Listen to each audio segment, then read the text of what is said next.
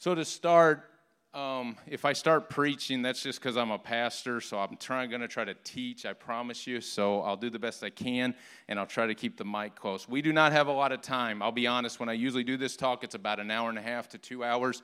So I'm going to do the best I can to walk through this. So, in order to do that, we first have to do some defining. And what we're going to define first is what is the inner man, right? What is, what is the inner man and, and what does that consist of? Because if you don't understand who you are inside, it's really hard to know what to deal with and how to deal with it. So, in order to do that, let me give you a simple uh, definition of the soul and spirit. The soul is the essence of humanity's being, it is who we are. The Spirit is the immaterial part of humanity that connects with God. But for practical purposes today, we're going to break this down into three areas of who the inner person is. And the first one is desire. The definition of desire is a passion and attitudes towards things you value and things you want. Okay? So if you you based upon that, you are driven by what's important to you. You may say I have nothing that's important to me you have something that's important to you. I promise you that. The second thing is thoughts. The definitions of thoughts it's the purpose or design, understanding, insight, and moral conscience. Paul said, With my mind, I will serve the Lord. And I'll be really honest with you, that's where a lot of this is going to come back to because how you think and how you're driven is going to determine how you live and what you experience and what you deal with. So, what's really important is, is to understand that. And then the final one, and it's the one we all love the most emotions. How many like to be emotional? Anybody in here emotional? Okay, some of you like to be emotional. All right. Emotions mean our emotions, our emotional capacities are part of our nature as personal beings, created in the image and likeness of God. The capacity of emotional response is part of God's original pre fall design. So, we have desires, we have thoughts, we have emotions. I need you to keep those in mind as we do that because the Bible is clear, right, that that's God's guide. In Proverbs 4:23, you probably know the verse it says what? Out of the heart is what? The issues of life. So you, you got to be really careful, and we're going to talk about this down the road of why people come to counseling, but you have to understand that everything is directed back to here. And so when God created us, He created us with soul and spirit. He created us with emotions, desires, and thoughts. He created it so that He could connect with us, communicate with us, and move us in the direction that we did. But what happened? Genesis 3 happened. And if you never read Genesis 3, read Genesis 3 sometimes. And from that, the whole world changed. We don't have time to go into Genesis 3 today, but we're going to now have to define sin. People don't want to talk about sin. But let me say something sin's all around you. Every one of you struggle with sin to some capacity. And if you don't deal with it and if you don't let God do something to heal it, you'll never get victory over the things maybe you're struggling with. So, what is sin? Sin is a disposition, your nature, of a human being that leads to a failure to conform to the law of God. It's simple. When Adam and Eve fell, when they chose, especially Adam, to take the fruit, at that moment, everything changed. We are made in the image of God, but let me say something very clearly. We are not the image of God. And because of that sin, that's what's caused us then to go in a direction we never should have. Derek Kidner says this. He says, The climax of Genesis 3 is a big lie a lie big enough to reinterpret life and dynamic enough to redirect the flow of affections and ambitions. Think about it. And I, I joke about this in counseling almost with all my clients. I've never had a person come into my office and I go, What are you here for? And they go, You know what? I'm just too happy. Can you give me five steps of how to get depressed? I really want to understand how to get depressed. Or I'm just so calm that I need to know how to get some anxiety. I really, everybody else is really anxious. I don't get it. I'm just too much at peace with God, and I would really, never has happened. Why? Because your natural disposition is to go to those things, correct? You're fallen. Why do you think counselors have more work than they know what to do with? Right? Because we're fallen. And so, because of that, that causes this problem and that causes these issues that we don't necessarily know how to de- deal with. If you have a Bible today, if you don't, it's okay. Ephesians 4 17 through 20 talks about this. It says this for time, I'm going to go ahead and read.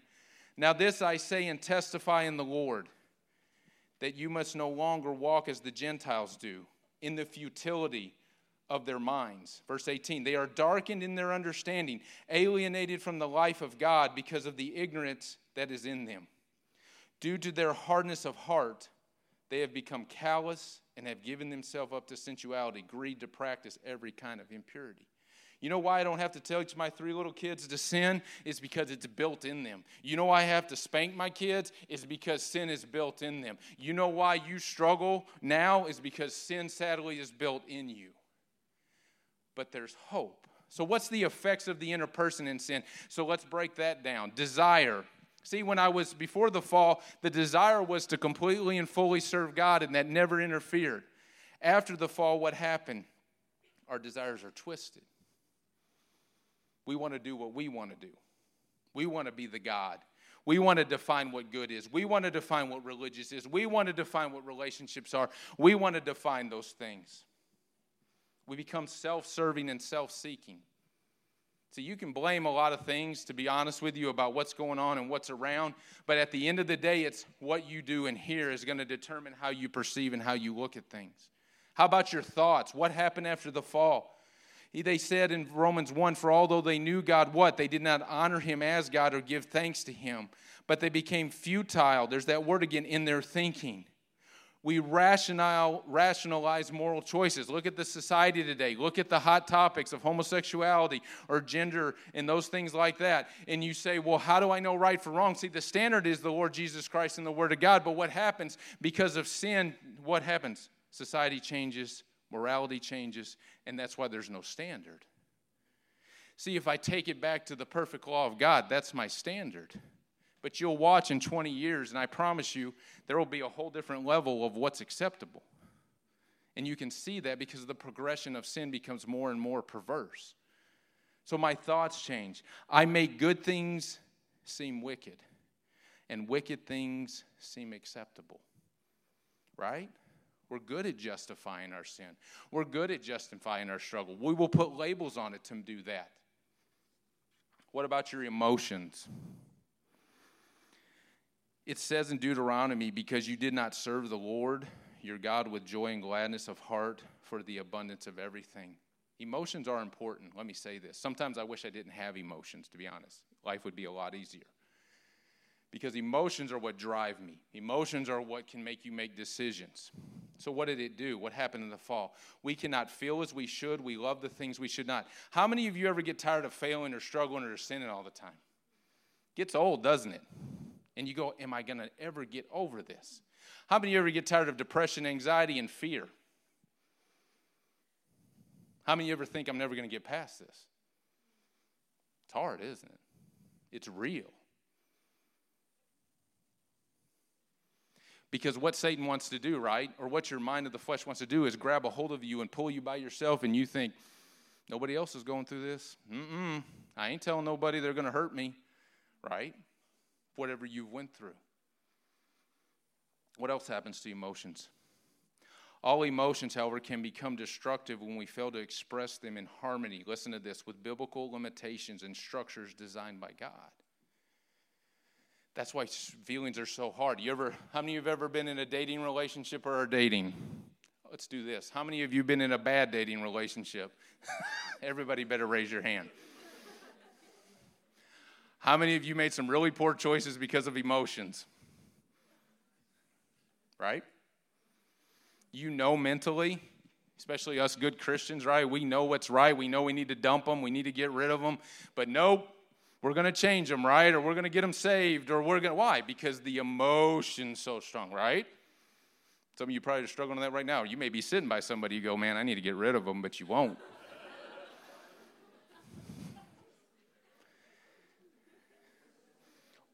We can talk about it. well, I don't have enough time. That's a that's a whole nother topic. Because think about this. If our world wasn't broken, you know what emotion wouldn't be part of us? Sadness. Think about that. We never would be sad. All right, so let's get to the mental health part. So, everybody understand the inner person desires, thoughts, emotions. Everybody understands sin. Because of sin, it perverted, it twisted it, it caused us not to have harmony with God. And so now we wonder, we hear the term mental health. Everybody's heard it, it's popular. You wonder why Burrell and Springfield is growing so fast, is because mental health, mental health, mental health, and they pour more and more money into it. So, there are three reasons why people come to counseling. The first one is circumstantial. So, let me give you some simple examples. Maybe you get cancer. Maybe you're having financial problems. Maybe you're in an accident. So, circumstances can be in your control or not in your control depending on what you're dealing with. The second reason you come to counseling is personal sin.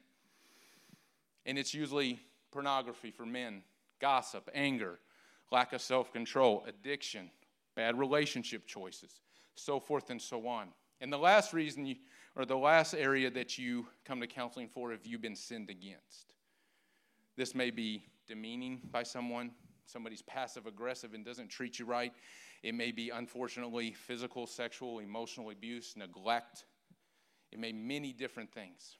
The thing you have to remember about those three areas circumstantial, personal, and also sinned against is this a person does not come to counseling for just one of the three reasons, almost always all three intertwine. So I don't have people that just step in and come in and go, "Hey, I'm going through cancer and let's just deal with that." The problem is is right, they're going to be dealing with their own choices. They're going to be dealing with things. Or somebody comes in and says, "Hey, I had an affair." That's a personal sin. But guess what? Because I did, I'm hurting my wife. So now we're what? We've hurt somebody else. See, so you understand that those three areas, and they kind of define why we come into the office, or why you go see Logan, or you go see your pastor, or you go see those things. So, how do I respond to these three areas? And I'm going to tell you biblically. And I'll be honest, if you've been in church for any length of time, you'll know these scriptures.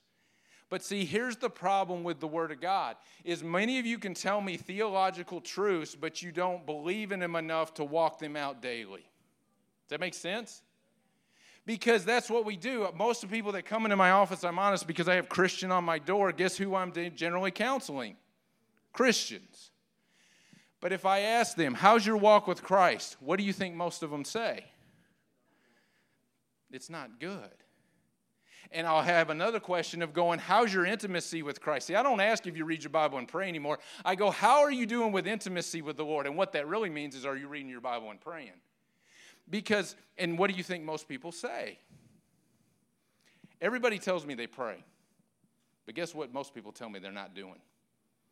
They're not reading. They're not studying.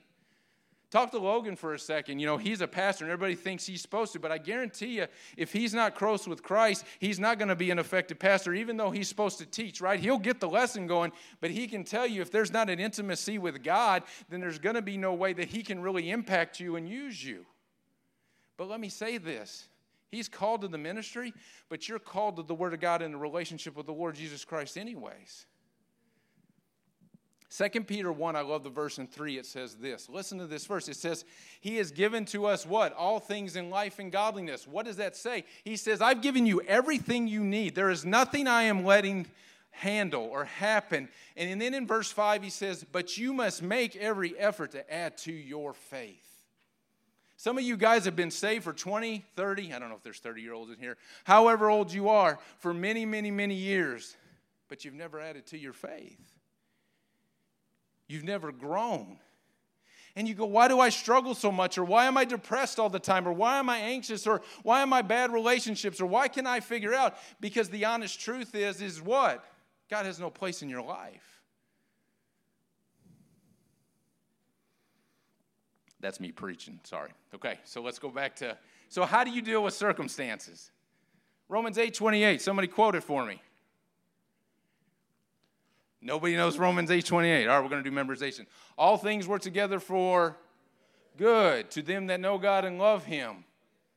If I believe that principle, just that, that means when I'm going through a difficult time, I can what? Rest in the fact that He will bring good out of it. How about the other big, the famous passage, Jeremiah 29 11? For I know the plans I have for you, right? declares the Lord plans for welfare and not for evil, to give you future and a hope. That's a truth. The problem is with that thing is we think we know what future and hope should look like. And in America, let's have an honest conversation. Future and hope is what? I have no problems, everything's good, I'm successful, and I'm just going to live life. And sadly, that's nowhere found in the Bible. It doesn't mean you can't have a good life, please understand me. It doesn't mean you can't be blessed. But God is not so concerned about your happiness, He's concerned about your holiness. Because He loves you. How do you deal with personal sin? Proverbs 28 13, probably the greatest definition of repentance. It says, Whoever conceals his sin will not prosper, but he who confesses and forsakes them will obtain mercy. I'll have people coming into my office and they're struggling with depression and anxiety. Those are probably the two most common. And so they're wanting to know how do I get rid of this feeling? And then they'll tell me about their life and they're living in this active sin and they want to just basically know how do I numb the feeling, but I don't really want to give up the sin. But you know what God's doing when they're depressed? He says, I love you enough that I'm not going to make you happy and comfortable, that I'm going to get you to the place of depression so that you'll turn to me and draw to me. I had a young man who was ready to commit suicide one time. I'll never forget. He was at the school. He was ready. He wasn't going to school. He wasn't doing anything. Good kid. And I remember me and him talking. I said, Here's the deal. I said, You're at a place where you're at a crossroads. And I said, And his mother was an enabler, kind of. She would really protect him. And I said, Quit protecting him, let him go. And she did. And this young man came to this place and he had a decision to make. And what he realized was he didn't know Christ. And I'll never forget, he goes to church that Sunday, and I believe it was at Crossway, and Pastor Bumpers is preaching. And he says, All I remember is when he said every knee should bow, and he says, I went and got saved. See, God knew he was at a place of, look, I'm going to kill myself, but God also knew he had to get to that place to what? To understand he needed Jesus. Just because you're depressed right now doesn't mean you're right exactly in the wrong place. It may mean God's trying to wake you up or you're stressed. So be very careful to analyze why you're feeling the way you're feeling in doing that. How about if you've been sinned against? How many of you have been sinned against before? How many have been treated badly, right?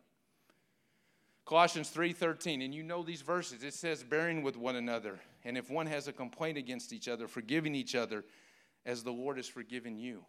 Hebrews 12, 14 and 15 say, Strive for peace with everyone and for the holiness without which no one will see the Lord. See to it that no one fails to obtain the grace of God. What, what time is it? Somebody got time? Sorry. Thank you. Okay. Whoever that was, thank you. okay. So I'm going to read you a story. I debated on whether to read this, but I think it's worth it. I timed it. It's four minutes, so I think we can fit it in. Rachel awoke abruptly. The clock in her room read 5:30 a.m. Her husband laid asleep beside her, and the words "Forgive Todd" were repeating in her head. Forgive Todd. How could she forgive the man who had caused her so much pain? Not knowing how to start, she went for what she knew most and grabbed her pen and notebook and began to write. Growing up, Rachel seemed happy, but in reality, she was just trying to survive.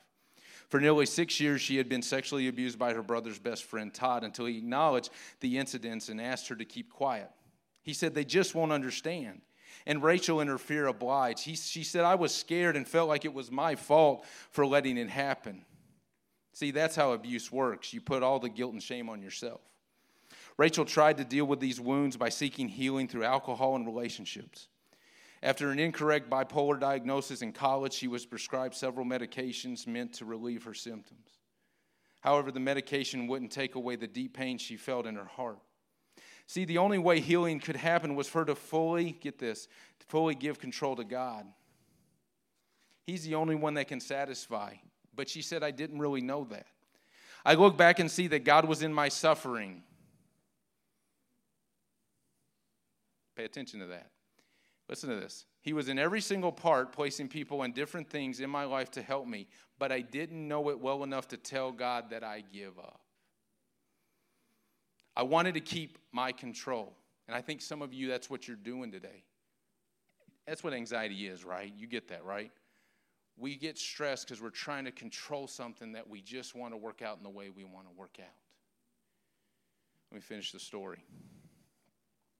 Rachel continued to hold on to that control until a heated argument with her boyfriend drove her to locking herself in the bathroom and overdosing on several medications. Before losing consciousness, she began to pray. I didn't want to die, I just wanted help. Rachel said, lying on the bathroom floor, Rachel pleaded that God would restore her.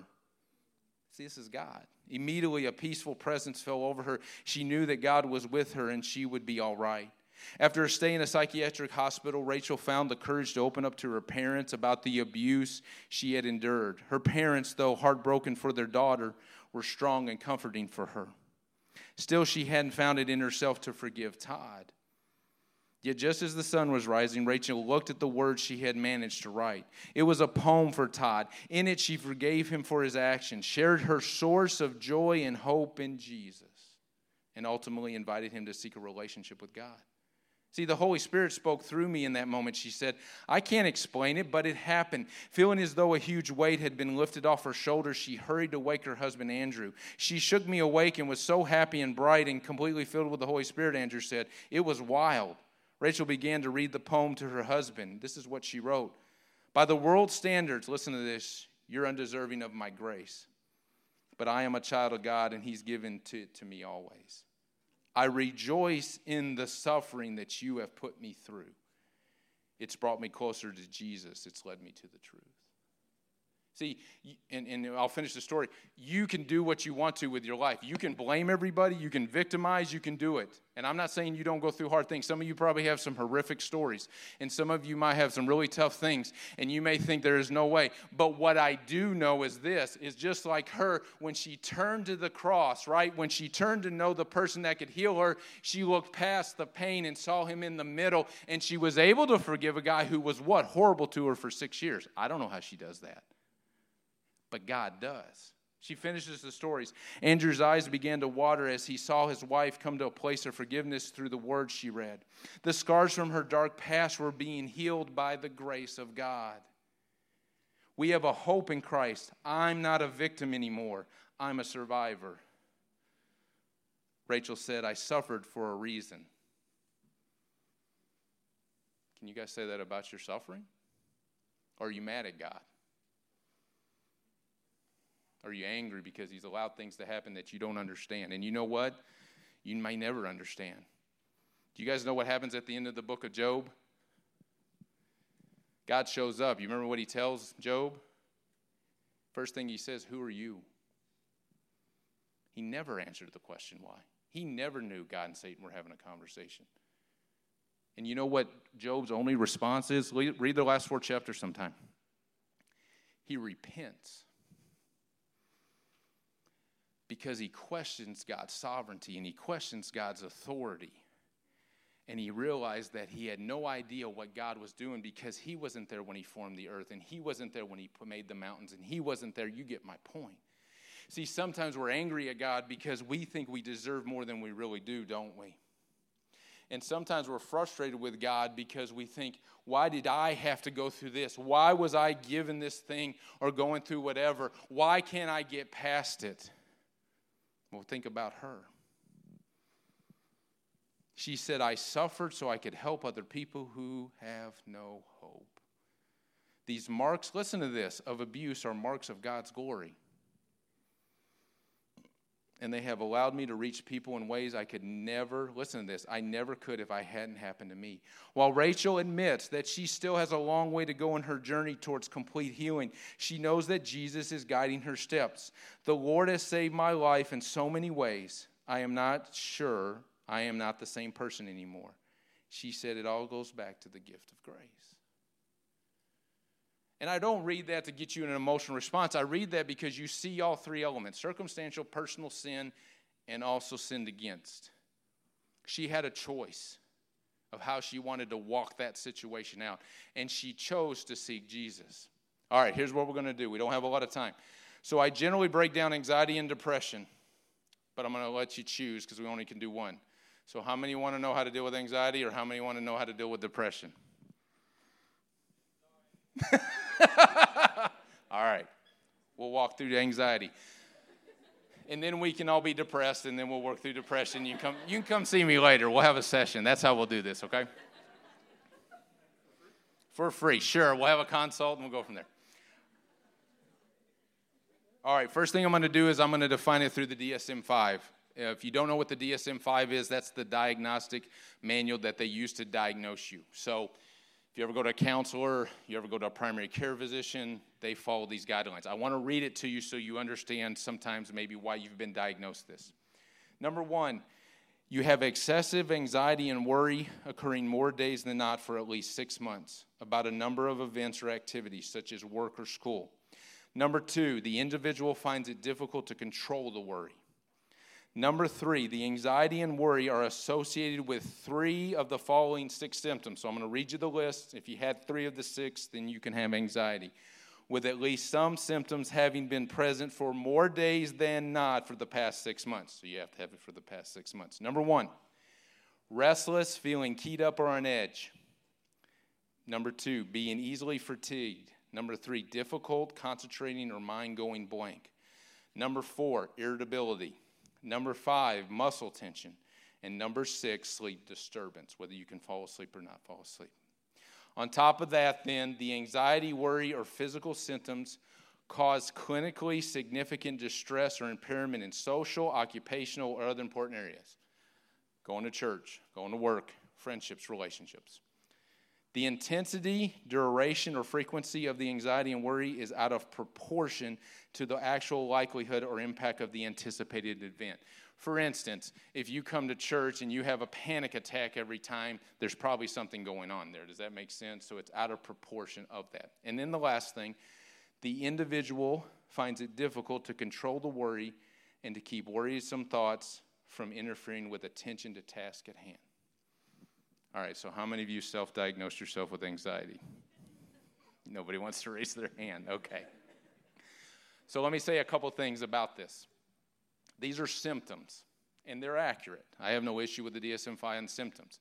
These are natural symptoms that come from anxiety. I think everyone in here could tell me they've experienced one or maybe all six of those ones I listed off, correct? Maybe not for a long period of time. The problem with the DSM 5 is it doesn't go into how to solve those issues, right? So it's just basically giving you a guideline to understand what's the impairment level of this. So let's, with the time we have left this morning or this afternoon, let's look at just kind of a biblical view of anxiety for a second, and hopefully this will help you. So we must define worry in the Bible. I'm going to give you two definitions. The first one, it simply means a divided mind. It's a divided mind, okay? Let me give you a little more detailed definition. Worry is an over anxious concern regarding the future and things that keeps a person from fulfilling current biblical responsibilities. Worry becomes sin. Listen to this. When it starts to couple things. Let's just listen. Control the future. Thoughts are unproductive. We begin to neglect God. Damage your body. Start losing hope, depression. You shut down and stop functioning. In fact, I'll stop on that.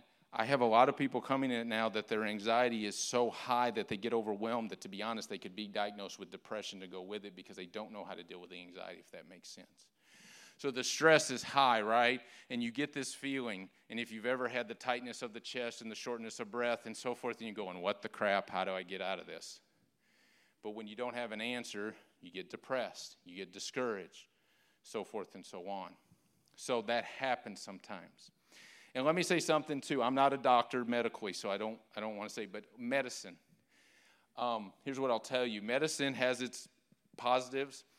The thing most doctors will tell you, though, is the medicine is there to what? Take the edge off the feelings or bring things back into balance. But most doctors will tell you that while taking medicine, you need to be what? Doing counseling. Because medicine will never deal with the heart issue. Now, if there is a truly organic, you know, chemical problem, okay, but I can promise you, almost anybody that walks in my office when they struggle with anxiety or depression, it's generally dealing with their mind. It's how they are perceiving life, it's how they're looking at things, and it's creating this thing that's causing them to be very stressed. So let's just get down to really what it is worry is idolatry. Idolatry means to worship someone or something other than the true and living God. Go back to the relationship. Let's say you're in a relationship and you're afraid you're going to lose the relationship. So instead of focusing on God, instead of being content in God, and instead of doing what God says, you get so consumed with that person that all you can do is what? Think about that person. You try to do whatever you can to help that person, making sure the relationship stays, and it becomes an obsession. And then if you actually lose that person, and then it's you're, you're over the edge, and you can go into panic. I have a lady who has had victory in this. She was married, came to me, and it was really cool. She was taking a PRN when she had panic attacks, and she's been working, and God is doing a work in her. And when she'll come in now, she's not taking her medication anymore at night because she's using the Word of God to change the way she deals with the problem. Amen? God can do the same for you. And listen, you may struggle with anxiety all the time. That doesn't, and let me say something, that doesn't mean God's not in the middle of your life. It's just what are you going to do with it? So let me give you some things about idolatry. An idol is anything and anyone that begins to capture our hearts and minds and affections more than God. It's living on substitutes. So let me ask you something. Excuse me. What captures your heart? What are you stressed over? Because the thing you have to remember, I'll go back to going back to feeding on the word. you naturally will go back to what you do because it's how you're made. And because of sin, it'll be back down that same alley every time unless you replace it with the right thing. Does that make sense? And so some people would call that what? CBT or cognitive behavioral therapy. And there's truth to that. But in a believer, what I love is the fact is that he's the one that can give me complete peace. So my focus is back on the way of who he is, not what I'm dealing with.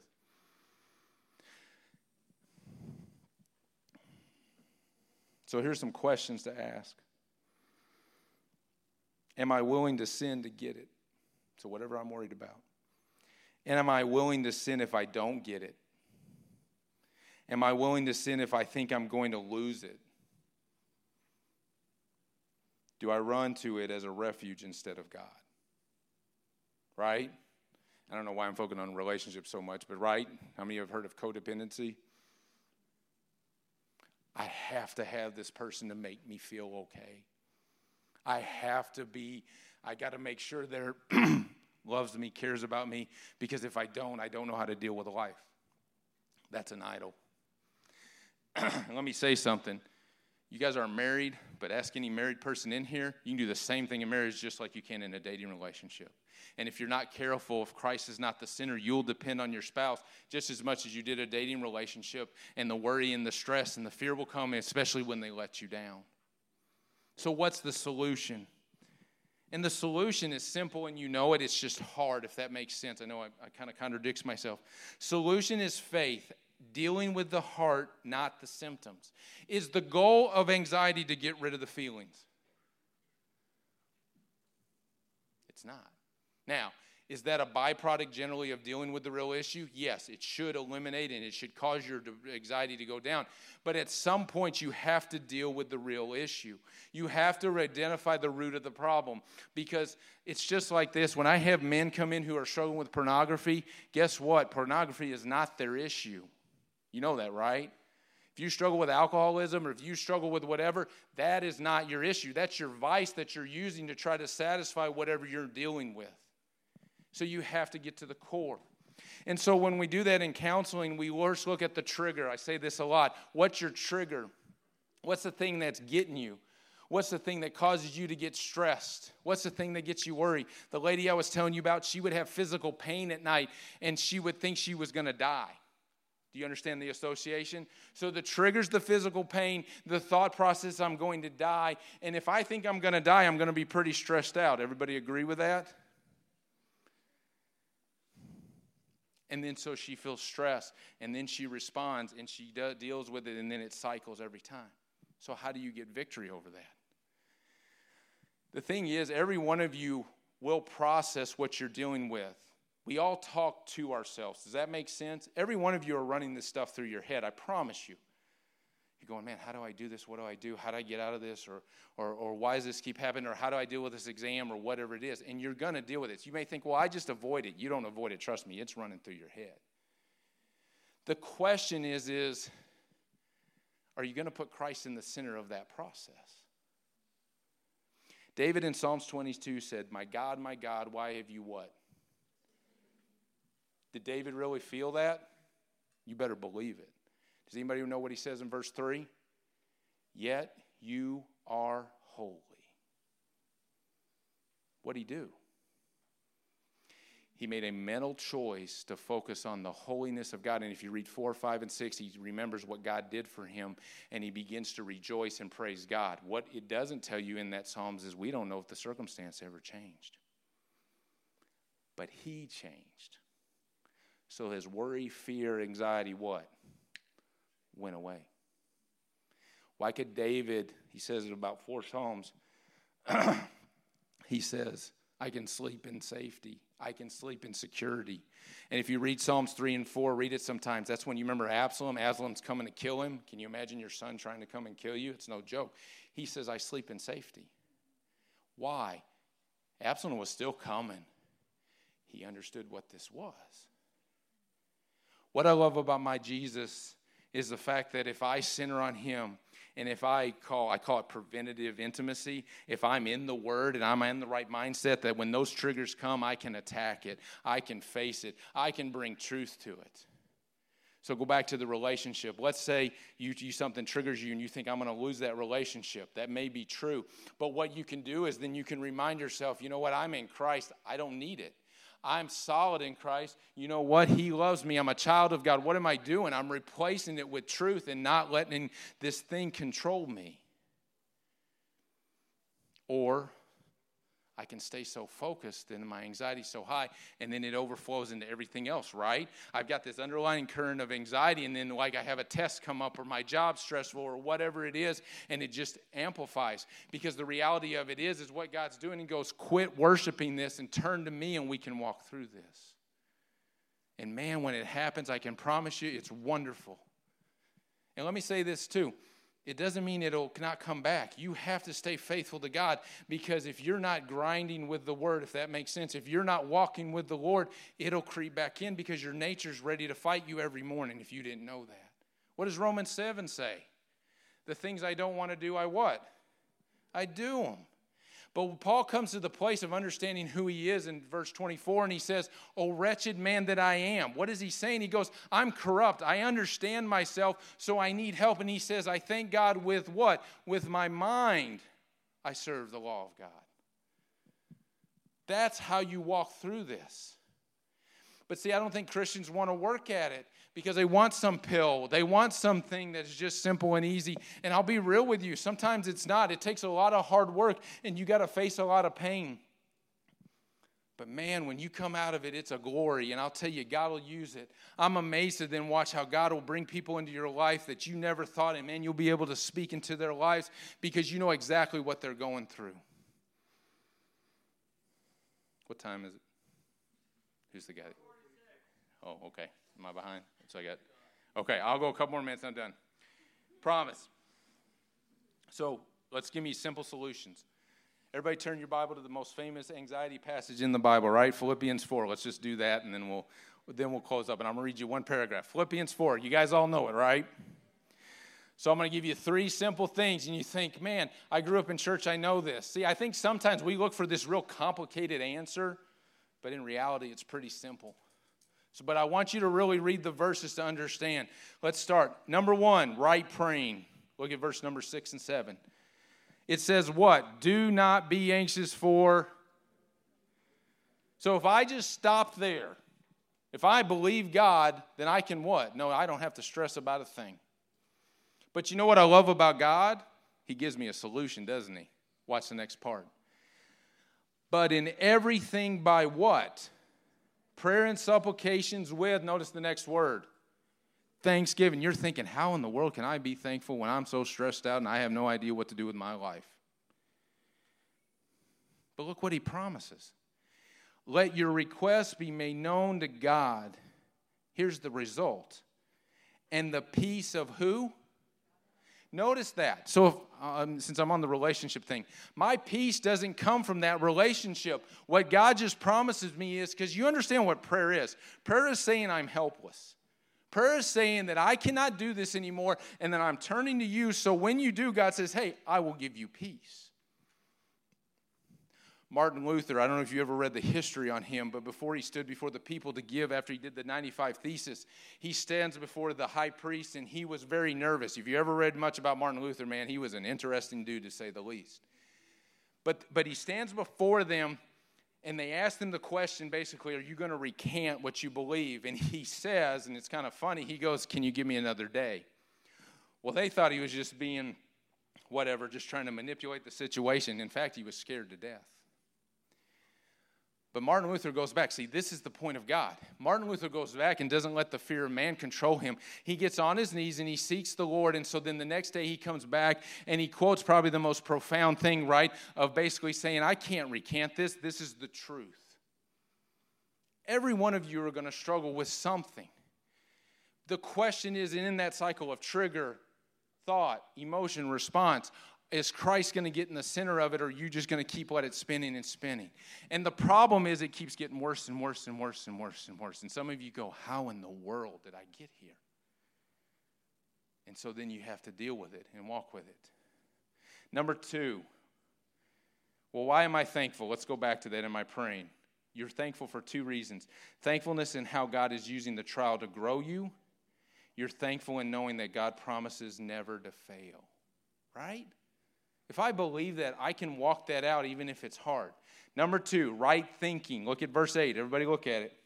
Finally, brothers, whatever is true, honorable, just, pure, lovely, commendable, if there is any excellence, if there is anything worthy of praise, think on these things. Who does that talk about? Christ. Holiness of God if I'm consumed with Him, have you ever noticed that a lot of things don't affect me as bad? Have you ever noticed that I can totally keep committed to what I'm called to do because I'm consumed with that? See, I must plan my thought pattern according to biblical principles that create a solution.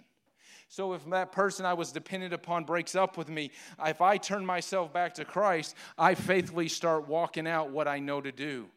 And that's turn to Him and draw to Him and remind myself of the truth. Then, lastly, right acting. Look at verse 9. What you have learned and received and heard and seen in me, does anybody know what the next word is? Practice. So, what does that mean? Can't do it once. It doesn't stop. Practice these things and notice the, what comes up. And the God of peace. Notice verse number seven and the peace of God. So there's this combination of prayer and acting willfully obedient to God that God says, I will give you peace to know how to walk through what I'm walking through. So, how do I do that in my actions? Number one, I focus attention and energy on today's responsibilities given by God, not tomorrow's. So, for instance, after this, you guys have dinner, right? And then you have the main speaker, if I remember. So, what's your responsibility? Go eat dinner and go to the, the, the speaker. Don't start worrying about tomorrow. It's okay, you're going to go to church, right? Everybody's going to go to church tomorrow, right? Okay, good. All right. What I'm trying to say is sometimes we get so far ahead of ourselves that we just need to take care of today and walk that out, and God will take care of the next days. Secondly, under right acting, live your theology out practically. A lot of you in here can walk theology out for me in your words, but man, you don't know how to live it. I see a lot of people spend time with God, and as soon as they're done, they're like, okay, did my two chapters today, and then they live life and they in no way put God in the middle of what they're struggling with. See, that's not theology working out. Theology working out is in my mind. You know what the word meditate means in the Old Testament? It means to mumble. You know what he's saying? Or murmur. It's because it's always on my mouth. So my mind and my heart are learning how to seek God in the middle of whatever I'm facing for the day. And then lastly, learn from the lifestyle of productive Christian leaders. How many of you have accountability? Good. If you don't, get somebody. Accountability is the most valuable thing about the church. You need good men, you need good women, you need them around you, you need them to be real with you. The one thing I do love about High Street, I don't go to High Street, but the one thing I love is I know that there are godly men and women who surround you guys and you guys talk and you open up, and that's a wonderful, wonderful thing. That's the beauty of the church. The quote is God's grace shows up when the church gets messy. We're messy people. But some of us won't say a thing because we are afraid what they think or what they know or so forth and so on. And man, you're missing out on the beauty of brothers and sisters coming along you to do that. So I'm going to read you one more paragraph and then we'll close in prayer.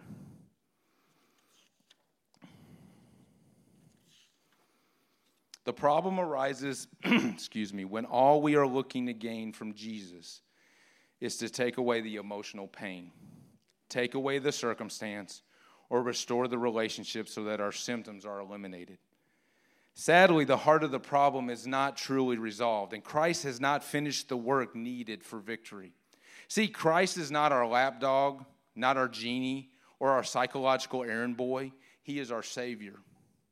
We must see him as the sovereign king of the universe who graciously saves us from sin, gives us eternal life, and accomplishing this by acting, listen to this, in his own way, in his own timing. When I see Jesus for who he truly is, anxiety, depression, and fear become a fading reality as Christ becomes shines brighter in my life. However, even when these symptoms have a hold on my life, Christ is the power that allows me to be faithful, amen, regardless of the effects I may experience. See, God's goal is not to give you health, wealth, and prosperity. God's goal is the promise that He'll walk with you through whatever you're going through, and He will never leave and forsake. So here's the reality we'll pray. If you're struggling with that, talk to Logan, talk to your leaders. I don't know, some of you guys are from different churches. Talk to somebody. You can get practical. You need to sit down and work through what's triggering me. What are my real thoughts? You got to get down to the nitty gritty. You can't do that here. This is more just an overview and then start to replace it with truth of the Word of God. How many of you serve in your church? Okay, good. If you don't, I'd encourage you to. See, an active Christian life is what keeps me focused. Have you ever noticed people who love other people aren't generally stressed or depressed? Why do you think that is? Because they ain't worried about themselves so much. They did a study on the brain. If you are thankful, it's impossible to be stressed. Think about that. All right. I appreciate you guys letting me talk. It's neat to see this many people in this. It really is. I hope if you are having a hard time, you will get with somebody and talk to somebody. I also know probably with this many people, you may not know Christ. And that's the most important thing. If you don't know Jesus, let me tell you something, you're never going to have peace. I don't care what counselor, psychologist, anybody you go to. So if you don't know Jesus, if you don't understand the corruption of who you are, you don't understand what the cross did, man, I beg of you, talk to me, talk to Logan, talk to somebody to come to know Jesus. All right, any instructions, or do you want to close, or what do you want? Okay, Logan's going to close. You, you want to pray? Okay, I'll pray. All right, let's pray. Lord, I thank you for today, and I pray, God, that uh, you spoke through me, Lord. I pray for these um, young adults as they walk out many different things in their life, and it's got to be hard. And I'm sure some have some scars and some pain and some things that nobody knows about. Oh, Lord, I pray that they'll turn to those around them and they'll be able to walk together and talk together. I pray you bless the rest of the night. Be with the, the main speaker, Lord. I man, speak through him, challenge them. Thank you so much for what you're doing. In Jesus, I pray. Amen.